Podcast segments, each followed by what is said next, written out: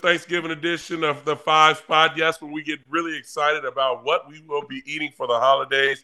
But more importantly, let's dive into uh, the Kansas City Chiefs and Philadelphia game that happened on Monday night. What an exciting game. We were expecting a lot of explosive plays, but the weather conditions kind of restricted a lot of that.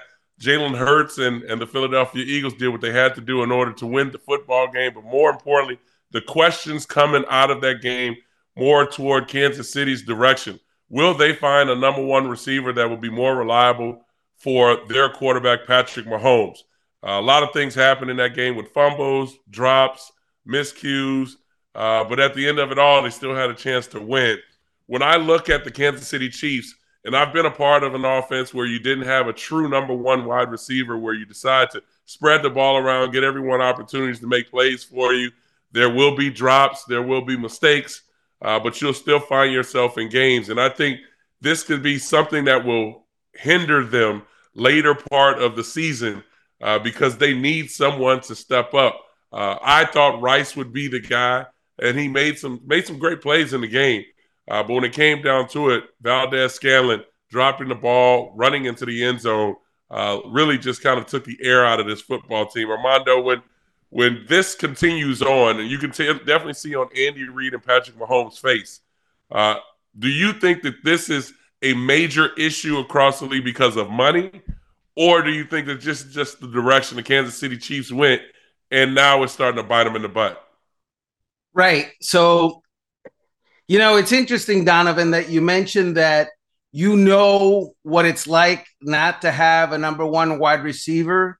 Um, because your head coach was Andy Reid. Right. And here we are, Andy Reid once again with, you know, what I t- I tweeted the other day. I don't know if you call them tweets anymore or you call them zweets or what you call them on X, but they have a Cadillac quarterback right and a Yugo wide receiver core um and and and that's bad because they at least need some chevrolets in there.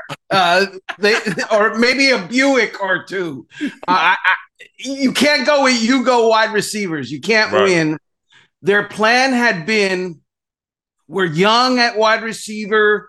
We're gonna mature. They're gonna develop. We'll be fine by the end of the season. Right. except that it's late november and yeah. they're not fine it cost them a game. It, it right. I mean, tangibly, it cost them a game, and I don't see a solution because at this point, are they going to be totally different in a month? Are, are they really? I, I don't see that. Nobody develops like that. So this is a, a an offense now that you saw. You mentioned Rice. Right. Most of the passes he caught were on bubble screens. Yes. Most of the passes they throw are bubble screens, or a lot of them. Uh, and you know, the, Taylor Swift's boyfriend, not not as dynamic as he was earlier in the season. And when you've got that going on, they they're just they're just kind of icky. Look, they're averaging a touchdown less this year than they were last year. Right. They were averaging 29.2 points per game last year, number right. one in the NFL. They're at 22.5. That's that that's a touchdown. Yeah.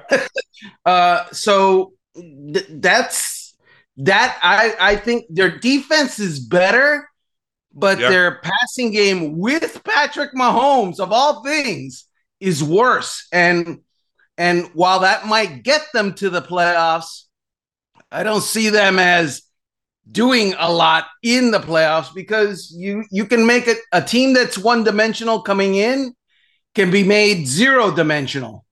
Well, and that's what Philadelphia did.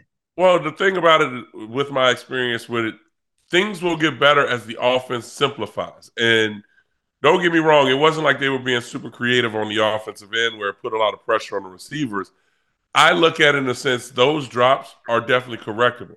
Uh, and that was something that we went through. Yes, we went through our regular season, getting things kind of cleaned up, and we got hot at the end of the year. Where in the playoffs we played very well. Our receivers stepped up; they made plays. Our running game the thing that that stands out to me more importantly is Mr. Travel across the country in a bye week and, and go hang out with your girlfriend. For him not to look the way that he's been looking all pretty much all season. Now we can we can bring up Taylor Swift being in the game and his energy and the way he plays. I don't think that it's so much Taylor Swift. I just think for for Travis Kelce, at some point you got to start pulling the plug and, and focusing on what you're doing. And that's not saying eliminate the Taylor Swift situation that you have. That's your personal life. Do what you got to do, but but keep it out of the limelight and and focus in because you have to be the guy to step up. You have to be the ultra security blanket for your quarterback. You see what's going on around you, and so with Travis Kelce struggling the way he did because it wasn't like he was force feeding him the ball. He was open, and the relationship that he and Patrick have he's got to continue to step up and be that eight, nine catch guy for, you know, if 85 to 120 yards, whatever it may be. Now that takes the pressure off of Skyy Moore. That takes the pressure off of, off of uh, you know, Rice. That takes the pressure off of Valdes-Scantling, which I seen Valdes-Scantling in practice uh, for the Super Bowl drop a couple passes too. So he's not the sure hands guy. He's the deep threat. But in that regard, that's a play that I'm sure he's going to watch over and over and over again because that's the talk in Kansas City about that one drop that he had. But I was more impressed about their defense. Kansas City's defense to me shown so much in that first half where we're expecting to play man, they go zone. They you expect to play zone, they pressure you, go all out blitz and go man. They were able to get to Jalen Hurts five times in the first half. In the second half, things changed because offensively, they couldn't do anything on the offensive end. So I put so much pressure back on the defense. And I thought the defense did fairly well, just not enough. So I, I just think for Kansas City, it will be, continue to be a struggle. But I think things will change as the later part of the season happens, where now the pressure gets off of those receivers, and you'll see a little bit more of the run game and a little bit more of the quick game. Yeah, the both of those teams, whatever they did at halftime, it worked. Yeah. Um, you know, the Chiefs, everybody, whatever they do works because exactly. they're averaging five points a game at halftime after halftime. Well, it works uh, in a different direction. Yeah. yeah. It, it, it, worked for the other guys. Yeah. Uh, which is a bad thing, Andy Reid. Yeah. Um, and so, uh, you know, Valdes-Scantling, if the game is on the line, I don't want him being the guy separating me from from a victory or a defeat. Yeah. And I know he's disappointed. He came off the field and we saw uh, famously him grabbing his helmet and banging it against the Chiefs Kingdom thing, uh, whatever. Yeah, I was shocked he didn't. well, I was I was shocked he didn't drop it. Um, and, and so uh, I wrote that down somewhere. Where did I? uh, oh, uh, and so that's that's problematic, and I'm um, I'm not all that impressed. I know that the Philadelphia Eagles are, you know, what is it, nine and one now? They yeah. got the best record in the NFL. Yep. Everybody's expecting them to go to back to the Super Bowl. Uh, I got to tell you, um, they're on the struggle bus too, offensively. Yeah. Uh, yeah. Um, Jalen Hurts is not last year. Jalen Hurts for whatever reason, he's right. not. He, he's. I mean, am I wrong here? You, Statistically, uh, no. Statistically, no. But I think what you're seeing is they're starting to do what a lot of teams are going to start doing: double teaming AJ Brown, probably trying to double team DeVonta Smith, and now they have to find ways to run the football. And this is something that I've been talking about for the last few weeks for the Philadelphia Eagles. You have to run the football because when you look at their makeup of their offense, Dallas Goedert being hurt really hurts them at this particular point. He's the guy that neutralizes the middle of the football field, put pressure on linebackers, and he forces you, if you decide to double team, that he's going to have one on one coverage versus a linebacker or possibly a safety and that's a win for them. He's one of the best tight ends, like true tight ends in the league, as far as blocking and pass catching is concerned. But him being out is, is tough. but they have to run the football with Swift, and they did a little bit of that in the game with the jet sweeps, the you know the read options, whatever it may be. They were doing a lot of uh, this RPO stuff, but more getting them out and utilizing his speed, the screen game. And so I just think for the Philadelphia Eagles, it has to be more of that instead of dropping back 38, 35 to 40 times a game, trying to get the ball out to your receivers. That's going to happen once you show that you can run the football in the screen game. Then you can take your shots. Yeah. So you, you mentioned the running game, and I'm going to go back to Jalen Hurts because last year he was a MVP candidate right. not just because he plays quarterback really well, right? Uh, but because he plays quarterback really well and he adds the the dual threat part of it where you're you don't know if you're going to give up a 15 yard scramble uh, right. at any point. Uh, last year he averaged 50.7 yards a game rushing. This year it's down to 34.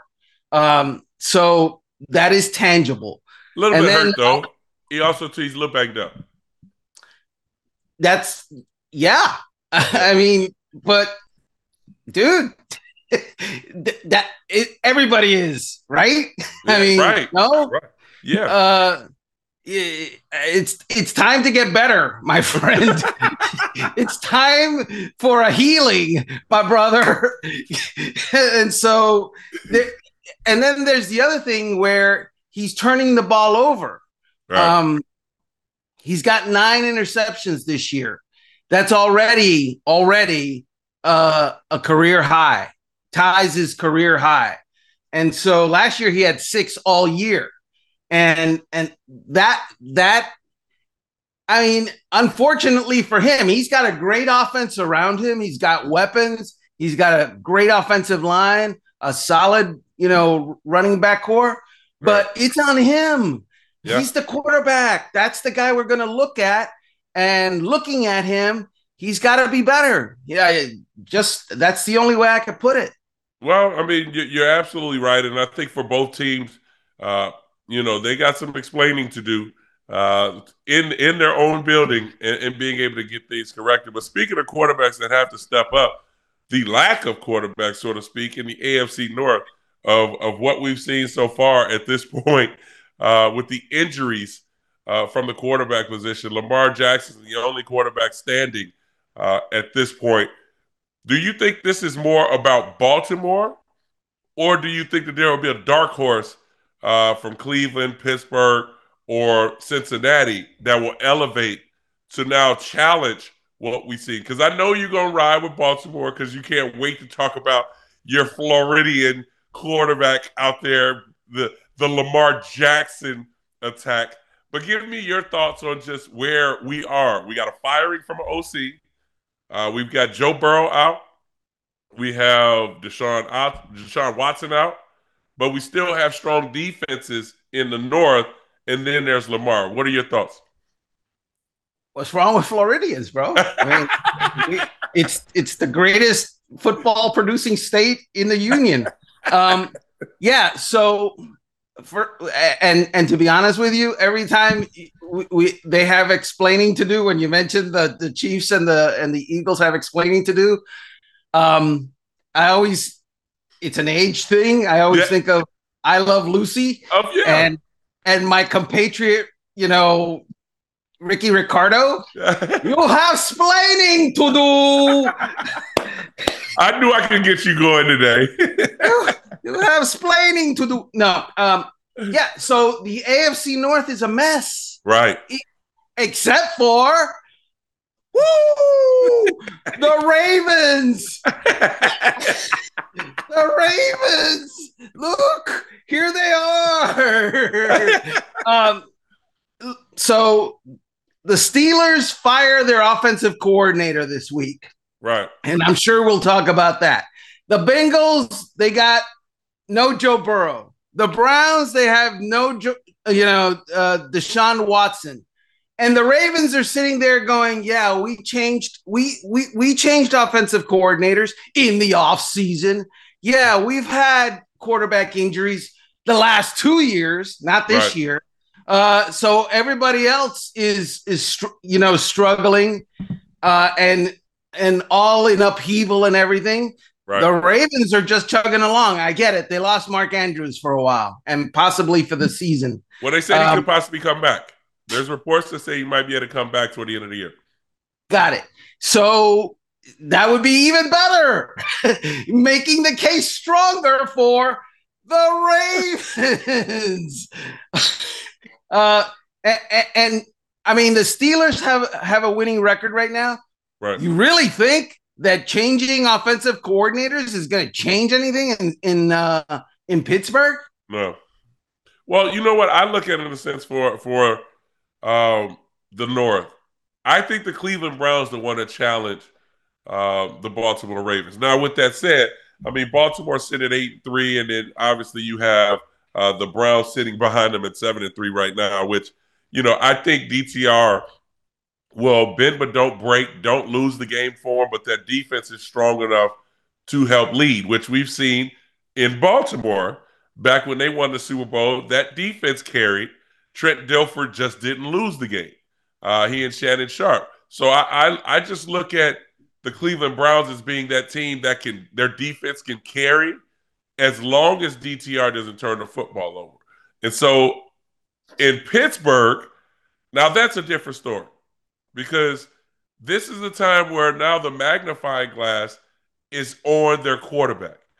Everything around you has been has been kind of the uh, smoke screen, so to speak, of the focus being on the coordinator because everyone kept going back to when he was there when Ben Roethlisberger was there when they weren't really opening up the offense and they they actually in my eyes should have really started running the football because Ben was a shell of himself and his his arm was bothering him and he was throwing everything under eight to ten yards. And so everyone was talking about Canada then. And now they draft Kenny Pickett. And Kenny Pickett is a rookie last year had a good offseason in the preseason. And then all of a sudden now we look the way we look now. So I think this is the this will end up being the opposite of what we see from the Buffalo Bills when when Ken Dorsey was fired and Brady comes in and all of a sudden it looks like Josh Allen is the Josh Allen we all expected. I don't expect Kenny Pickett to elevate his game unless they're going to force feed their their wide receiver, their their two top wide receivers, and now start to eliminate the run. I mean, is that where the way you see it, Armando? Yeah. So basically, what you're saying is the Buffalo Bills got straight, or at least it looked that way, because they've got a really good quarterback and good talent. And the and the and the and, and and the Pittsburgh Steelers might not because right now they don't have a good quarterback, and Antonio Brown hasn't walked through that door. Nor do they. Wa- nor do they want to. I don't think they want Antonio Brown. Fair. Neither has Mike Wallace. neither has Hines Ward. Right. Uh, you know, it, it's weird. So in Pittsburgh, this guy Matt Canada is the devil himself. He's like walking around, and everybody's thinking, you know, the guy is like like that. Uh, the the bottom line is his offenses haven't clicked because you mentioned it his first year, he had Ben Wall, uh, Ben Wallace, uh, Detroit, Detroit uh, Pistons. Detroit basketball. yeah, he had Ben Roethlisberger at the end of his career, couldn't run, like you right. said. Uh, his arm was shot. Right. So there was that, and now Kenny Pickett, who is not developed yet, obviously, and and a and a an inconsistent running game, an inconsistent offensive line, an inconsistent wide receiver core. Other than that, he had a lot to work with. Uh, and, right? Yeah. And so I'm thinking, uh, yeah, it worked in Buffalo. Yeah, genius move to actually, you know, let Josh Allen not make mistakes in in Pittsburgh. I'm not sure that it's a genius move because now the the focus is totally on the players. It's no longer on the coaching staff. Now it's on you, players. And I don't think they got the players to do it. Well, I, I think they have they have weapons, so to speak. And, and I say that because it's it's way different than what we talked about in Kansas City. they have guys that can make plays. You have to just get them in space to be able to pick up the ball and be able to make plays for you. Now, if that's wide receiver screens, if that's reverses, if that's, you know, taking some shots here and there, they have guys that can stretch the field and get downfield. To me, it seems like they were trying to do too much past 15 to 18 yards. And remember, like I talked about when Ben Roethlisberger was there, everything was 12 yards or less. It was almost like watching Drew Brees toward the end of his career with Sean Payton. It was a dink, a duck, a dink, a dunk, a screen. Then it was a take a shot. That's what it was for Ben Roethlisberger. And I think that they should get back. They should have got back to that with Kenny Pickett early in the year when they seen him struggle. It had to be times where he needed to get the ball off with timing. He looks like he's reading something, but he's not confident in it. And then he's late trying to react to it. So now you're late throwing the football. And your receivers are open until they're not open anymore. And so I think with the Pittsburgh Steelers, whoever's the offensive coordinator now at this particular point, they got to get back to time throws for Kenny Pickett. Run the football still, continue to run it more, but the throws need to be more time throws. The slants, the quick outs, the out and ups, the comebacks, the dig routes. These are things that you got to talk to your quarterback about. If you see it, throw it. Don't hesitate. If not, check it down. Let's go to our next down. Hey, we're second and second and five. We're third and three. Get ourselves in better position to be able to run our offense instead of being in second and long, third and long. You know, now we got to figure it out. Okay, just hand the ball off and punt. That's never going to work for the Pittsburgh Steelers. Yeah, uh, and you mentioned their new offensive coordinator. Actually, now they got two. It's like they got Mike Sullivan calling the plays, and then Faulkner, uh, the the, the uh, running back coach, running back putting coach. the stuff together. So he's putting the game plan together, and the other guy's right. calling the plays. Good luck with that. But if you got two offensive coordinators, I guess you get twice the production. Don't know if that's going to happen. Exactly. But I, I, just think let's give credit to their defense and the way they've been playing because they've been in bad situations uh, at this particular point going forward. Um, but to me, when when I look at just this overall and and really the conference overall, Baltimore should take this thing by storm. I expect them at this point being eight and three to maybe have two losses. I think at the at the I would say at the most three losses.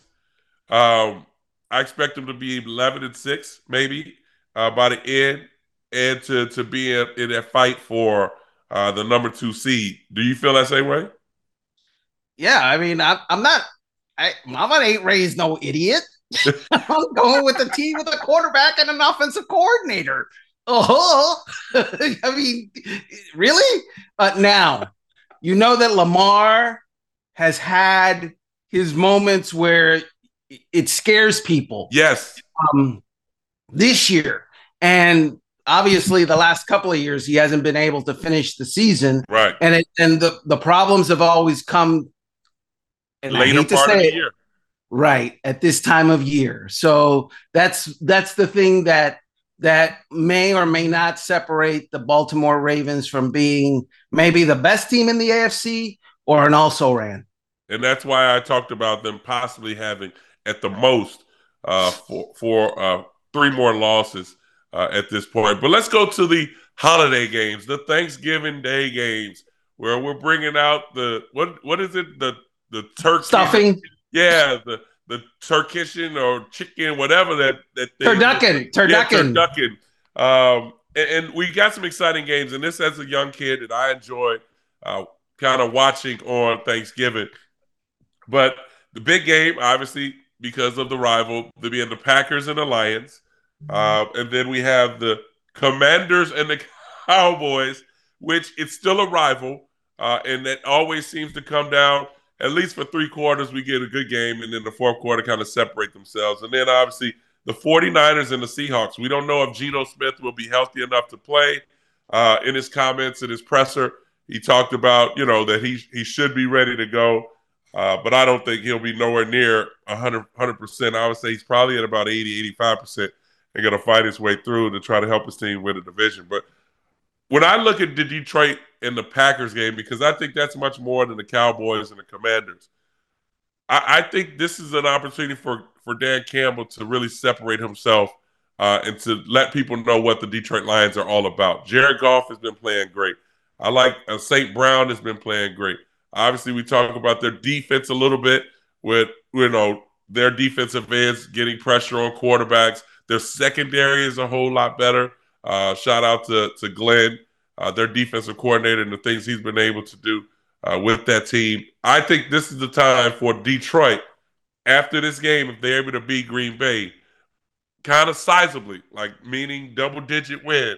I think now we start to talk about them up there as far as up there with the Philadelphia Eagles and San Francisco 49ers in the NFC. Yeah. So for years, the Detroit Lions were the appetizer on Thanksgiving Day, right? They had the noon kickoff. Uh, the problem was the team that was kicking off was very often pretty putrid. Uh, and so you kind of turned it on because you had nothing else to do and you were waiting for uh, you know, a, a turkey leg, or you just watch the Macy's parade on a loop.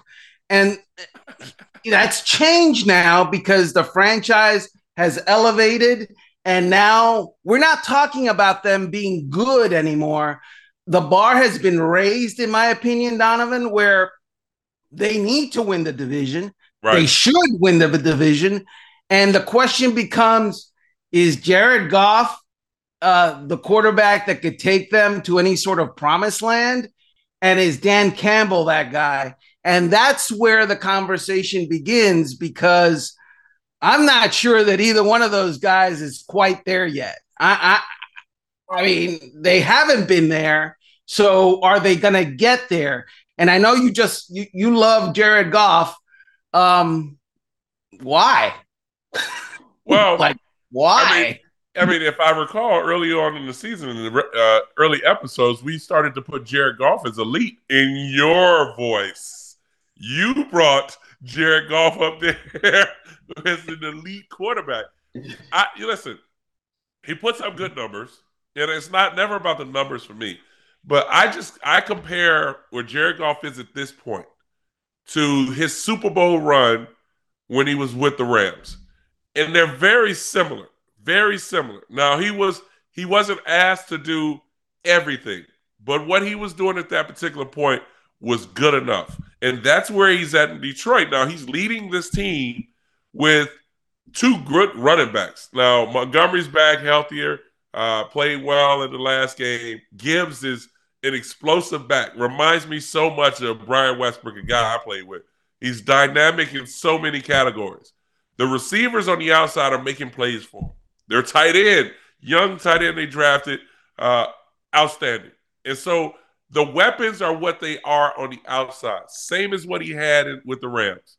Mm-hmm. And then their defense is explosive. So I just think this is more about team more than Jared, but Jared is the quarterback. He's the figurehead. So he's going to be the one that everyone is looking on to see if he can carry. Do they have enough to get to the NFC Championship?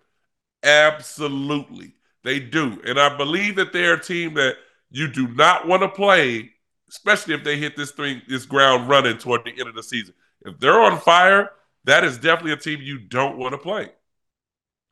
I guess I'm gonna have to play bad cop here. Um, so so uh here comes bad cop time. Jared Goff, uh, we were talking about him being elite and then we stop talking about him being elite, okay? Because he's elite one week and not the next week, and by definition, that's not elite anymore. You're you're up and down. Some you, you know, brought Jared Goff up no, and said he was elite. In a week, I think that he threw three touchdown passes and threw for like 350 yards, and then the next week he didn't. and so that's the whole point of that. Uh, all I know is that he relies on you know the play action game, yes. which means the running game has to work for him. Right. Last week he threw three interceptions, I think, yeah. against the Bears. Um, so uh, I, am not sure. I, I I just know that in that very division, in that very division, and they're going to win that division.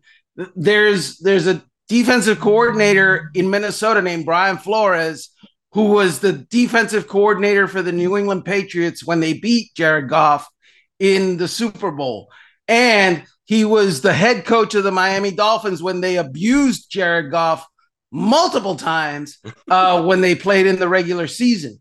He, the the answer to Jared Goff is pressure him, get him, um, you know, off his spot, right off his spot, head on a swivel, doesn't know where it's coming from, and he is a different guy at that point. And with Dan Campbell, you know, there are some head coaches that are just savants. They know the offense really well, or they know the defense really well. What Dan Campbell isn't either one of those. What Dan Campbell's superpower is, he's a great leader. Great motivator. He's a great motor. Yeah, exactly. And that's great, but that kind of diminishes it on itself when the motivation is inherent in the situation. And what I mean by that is you don't need a great leader and motivator on Super Bowl Sunday. you just you better have a great X's and O's guy. Right. Because everybody's motivated on Super Bowl Sunday or in the playoffs or at the end of the season when you've got the the division on the line. What I'm saying is uh, I, don't know. I guess that's what I'm saying. I don't know. I I think in Dan Campbell's situation, he's surrounded with a great coaching staff of play, uh, former players that used to play the game and also great teachers. So when you have a head coach who was an offensive minded guy, I mean, you can say because he played offense. I mean, for Dan Campbell at this at this particular point, it's more about his coaching staff instead of Dan Campbell. He's a great motivator. He's a, he's an inspirational guy, and they follow behind them. and that's what a leader is all about. But I think this is more about the coordinators. I talked about Aaron Glenn and what he's been able to do with this defense. This defense is playing pressured, lights out type of football with creating turnovers. Now, offensively, they have an offensive coordinator that is projected to be one of the next young head coaches. And th- we've seen this over the year. Now, yeah, Jared Goff has kind of been a little bit of this, but not so much of this. It's been it's been somewhat steady, had some of these climbs, yeah, come down. That's that's kind of the the lay of the land for all quarterbacks at this point. All these top quarterbacks that we put in there, it's been this way, and so I think Detroit has enough to get there. Now it's going to take a little bit of luck, obviously, for everybody, no matter who you are. When you if you get to the to the AFC or NFC championship, it's going to take a little bit of luck to get there to the Super Bowl. Do they have that opportunity, that chance? I think they will, and so I'm I'll be watching a little bit of that going forward to see what actually happens. But let's stay on this whole luck deal. Um, the Miami Dolphins at this particular point are a team that's here. The New York Jets are a team that's here. And so when you look at the decision that was made, because we all were waiting on it, I think everybody in New York was waiting on when Robert Saleh was going to pull the plug. But I hated the way he he approached the deal with Zach Wilson because Zach Wilson went from the guy who wasn't supposed to start to starting in the first four plays of the game. And then things didn't go well, and now you finally bench him, but they put him at number three. They don't even put him as the backup. They put him at number three, and then they put a quarterback in that nobody has really ever heard of. And if you look at him statistically, it's not really exciting. So, do you think that this change will inspire the Jets, or will it be just kind of be business as usual what we see? Yeah, you're you're talking about the Black Friday game, which by the way, I love the idea of a Black Friday game. I, you know, another day with another football game for me is like a victory day. That's a good day for me. Uh, you know, uh, what can I tell you? And yeah. the NFL is basically telling college football, um, step aside, young man. Yes. Yes. Step aside. We got business to conduct. I would say to you that what the New York Jets have is a Green Bay Packers problem. and, and the Green Bay Packers problem is going to be at offensive coordinator this week. It's going to be at the starting quarterback because Tim Boyle comes from where? Oh, yeah, the Green Bay Packers. Uh, it's going to be uh, on the sideline before the game where the former Green Bay Packers MVP is not playing. But he's out there throwing. he's out there throwing. Great. Uh, and then Allen Lazard, a Green Bay Packer, not producing like he has in the past and like he's expected to. Uh, Patrick Cobb, a Green Bay Packer, not Randall, really. Randall Cobb. Uh, I'm sorry. Yeah, Randall Cobb. Um, and so if if he made more plays, I'd know his name. Um, so so the point is that's a team that you know they they put all their eggs in the Green Bay Packer you know basket, and the Green Bay Packer basket had a hole at the bottom of it, and they don't have a lot of eggs anymore. So the Dolphins are going to you know maybe not look as great as they have in leading the NFL in points per game because the New York Jets do have a very good defense. Right. But uh, I mean, we know who's going to win that game, right? I mean, we know who's going to win that game. Well, we know who's going to win the game, but that, I think again, this is a copycat lead. So you look at McDaniel's uh, at this particular point.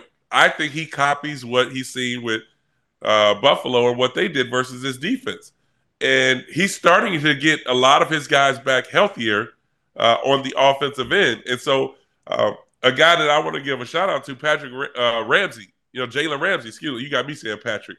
Jalen Ramsey uh, is back and getting back healthier, had a good game last last couple of weeks. So that helps that defense. Uh, but more importantly for the New York Jets, I think this is when you really have to lean on on Breece Hall as well as uh, you know your your running backs. And you brought Dalvin Cook in to help to add be another added weapon, and you had it, you haven't utilized them. And so this is one where we do have good receivers on the outside. You've got good running backs. You got a solid tight end. You have to utilize them. And so, is this a Green Bay problem? I agree, uh, but they have to find a way to clean this thing up because it's starting to get out of hand in New York.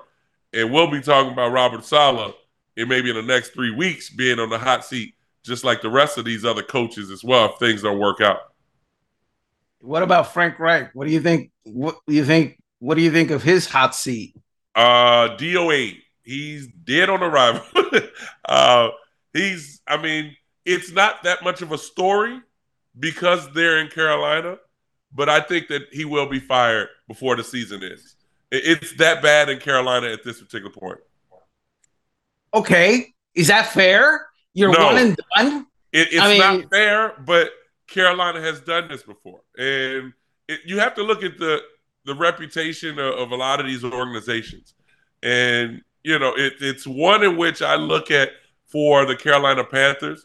The fact that they're not in the in the at the top of the, the food chain when it comes to headlines, it's an easier transition for them to do.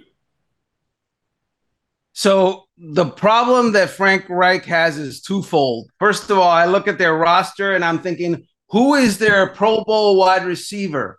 Oh, yeah, they don't have one. Who is their Pro Bowl tight end?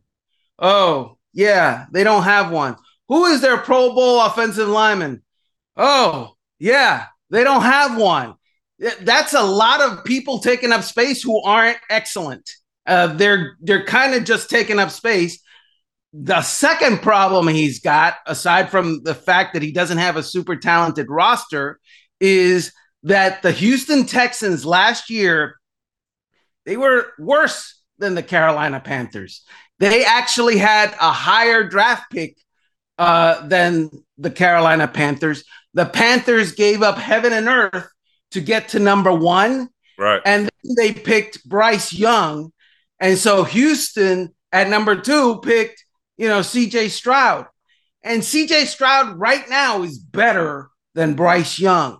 And the Houston Texans right now are better than the Carolina Panthers. So Frank Reich's problem is a team that was worse than you last year, who had us, you know, the pick behind you for the quarterback job. They have passed you. Their quarterback is better than your quarterback. And it's on you, brother, because you didn't develop them, and the team has taken a step back and regressed. So that's why Frank Reich I think ownership is looking at him sideways, going, I don't know. You might be out of here after the season is over. I don't know if it lasts that long, Armando. I think they do it before because what a head coach that was calling plays relinquishes his duties and, and let someone else call plays, that's a recipe for disasters. Usually the other way. It's usually when the offensive coordinator is struggling and then an offensive minded head coach, he takes over and starts calling the plays. But we'll keep our eye on that going forward. Hey, we want to thank you for joining us here at the Five Spot. Thanksgiving is here, ladies and gentlemen. It is time for us to get some turkey, some ham, some chicken, some cranberry sauce, some sweet potatoes, some greens, some mac and cheese. Oh, some rolls. Make sure they got the butter on it. Oh, it's time to eat, baby. So make sure you get your desserts, all your entrees, your appetizers, whatever it may be, and please start stuffing. Stuffing. Uh, some who? Stuffing. Oh, oh, we got, yes, we got to have more carbs. So let's add some stuffing in there. and for those who don't like to reheat their food two days later, I feel sorry for you because there's a thing called leftovers, and it lasts for at least four days. So enjoy yourselves, ladies and gentlemen, and join us back here at the Five Spot. We'll look forward to seeing you. We got more explosive things after we recap what happens this weekend. So join us here again. Enjoy, be safe, and eat as much as you can.